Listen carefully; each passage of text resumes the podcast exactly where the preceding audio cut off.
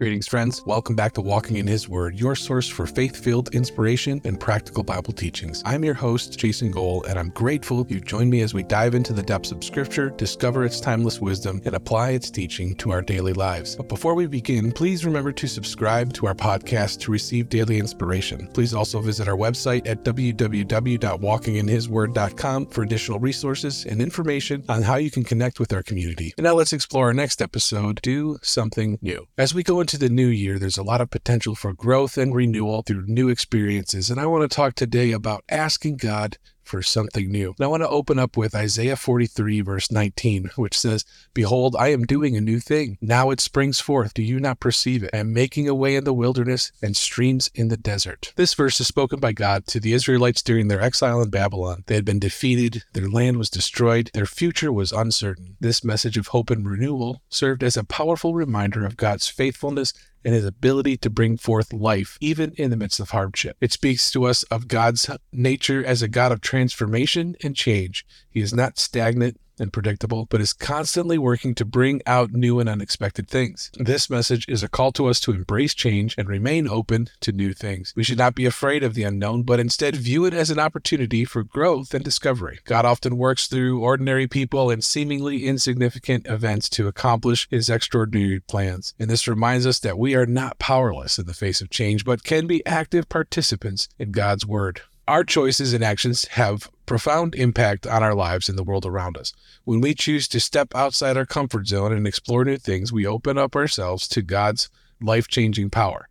Now, this doesn't mean we have to make drastic changes or even uh, go, on large, gigantic adventures or do something wild. It can simply mean it's trying something new as altering your prayer schedule, it could be some, something simple as reaching out to join a new ministry, learning a new skill, or reaching out to someone who you haven't met before from your church. Even small acts of faith and obedience can spark incredible change and lead us to unexpected blessings. So we could take a class or a workshop on a topic that interests you, volunteer, do something new, stretch outside your comfort zone, even begin a new hobby. For me, this podcast was something new that was stretching me to get God's word out there in a new way. Also, we should embrace fresh encounters with God. Psalm 34, verse 8 says, Taste and see that the Lord is good. Blessed are those who take refuge in him. This verse is an invitation of experiencing God not just through intellectual understanding, but through a deeper encounter with Him. Taste and see are not passive actions, they require active engagement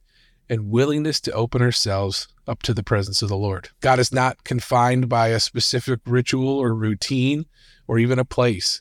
He desires to meet us in fresh and unexpected ways, challenging us to break out of our comfort zones and explore unknown territory. So maybe it's spending a little extra time in nature. If you go on a nature walk, spend a little extra time and see God through all of the wonderful creation that exists around us. Maybe we're, again, stretching ourselves in some new activity or some new artistic means Maybe take up playing an instrument. That sounds like a good way to stretch yourself and serve others. Always look for new ways to serve others. By actively seeking fresh encounters with God, we ex- expand our understanding of His presence. We also enrich ourselves spiritually. We discover that God is not just some distant figure, but He's literally everywhere around us. Now, it's natural to feel fear and resistance when stepping into something unknown. As humans, it is in our nature to crave familiarity and security, and venturing into new territory can feel unsettling for some. However, we must remember that God has not given us the spirit of fear, but of power, love, and a sound mind. And that's from 1 Timothy 1 7. It means that He equips us with courage and strength to face our fears and move forward with confidence. When we feel hesitant about going into something new, it's important to remember that God is with us every step of the way. We can trust in His guidance and know that He will lead us to where we need to be. Now, this doesn't mean there won't be challenges, but it means that when we face them, we can trust in Him and know that He will give us the, ability and the grace to get through. If you go into something new, you're inevitably going to have moments of doubt and difficulty. But even when we feel weak and unsure, we can rely on God's strength to carry us through. Think of Moses as he's journeying through the wilderness, where he encounters God in the burning bush and receives his calling to go back to Egypt. There were certainly moments of doubt and insecurity there. Also, consider Esther's brave act of defying the king to save her people. This showcased her unwavering faith and reliance on God, but there was also a moment of doubt and an opportunity where Esther could have lost even her life if she did not follow this the, the right way. And countless missionaries who ventured into unknown territories, sharing the gospel and experiencing God's presence in diverse cultures. Often something very new, but certainly opportunities for fear and doubt to creep in. But they they pressed forward and were obedient to God's call for their lives. These are just a few examples of the life changing power of embracing newness. They remind us that God can work in unexpected ways and reveal himself in extraordinary circumstances.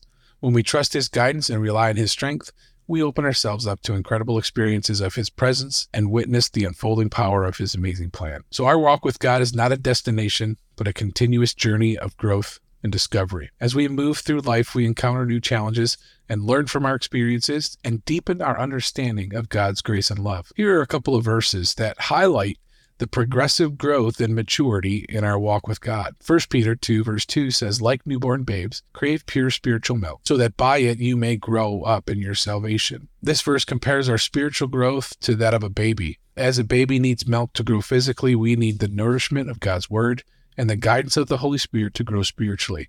This growth is a gradual process that requires constant feeding and nurturing. Ephesians 4 13 through 15 says, Until we all reach unity in the faith and in the knowledge of the Son of God and become mature, attaining the whole measure of the fullness of Christ. Then we will no longer be infants tossed back and forth by the waves and blown here and there by every wind of teaching and by the cunning and craftiness of people in their deceitful scheming.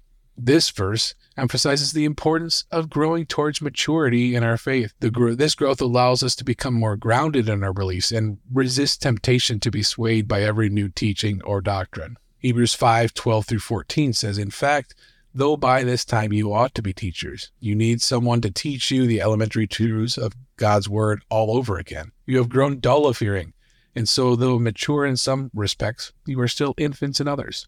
Now, solid food is for the mature, who by the constant use have trained themselves to distinguish good from evil. This verse highlights the need for continuous learning and growth. While we may have learned some basic truths about God, we need to constantly strive to learn more and deepen our understanding. This requires a constant effort and a willingness to challenge ourselves to grow beyond our current level of maturity. And actually, Paul's rebuking the people here, saying, You should be teachers, you should be moving on. And now you are only able to be fed milk, and I want to give you strong food. Philippians 1 6 says, I am sure of this, that he who began a good work in you will bring it to completion at the day of Jesus Christ. Here we're reminded that God is the one who started our journey of faith, and he will continue to work in us until we reach our full potential in him.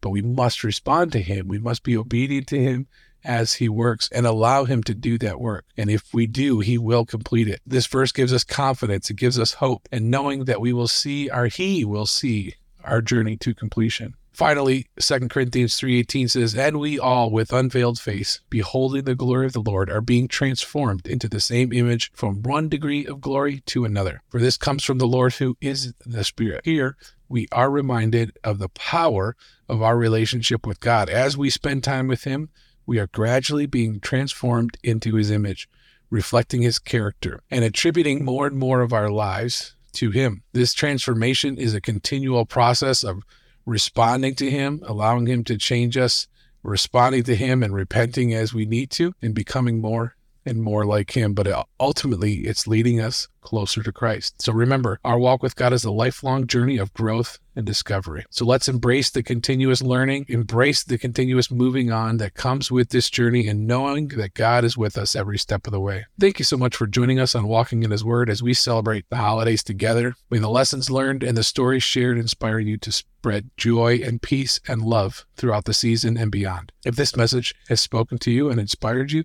please like and subscribe and share with your family and friends. You can also connect with us online at walkinginhisword.com where you can also share your experiences and continue to walk in His Word together.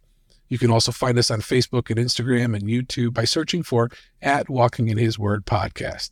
So until next time, may God bless you and fill your holidays and each day with happiness and love. And let's keep walking in His Word. Thank you so much for joining us on Walking in His Word as we celebrate the holidays together. May the lessons learned and the stories shared inspire you to spread joy and peace and love throughout the season and beyond. If this message has spoken to you and inspired you, please like and subscribe and share with your family and friends. You can also connect with us online at walkinginhisword.com, where you can also share your experiences and continue to walk in His Word together.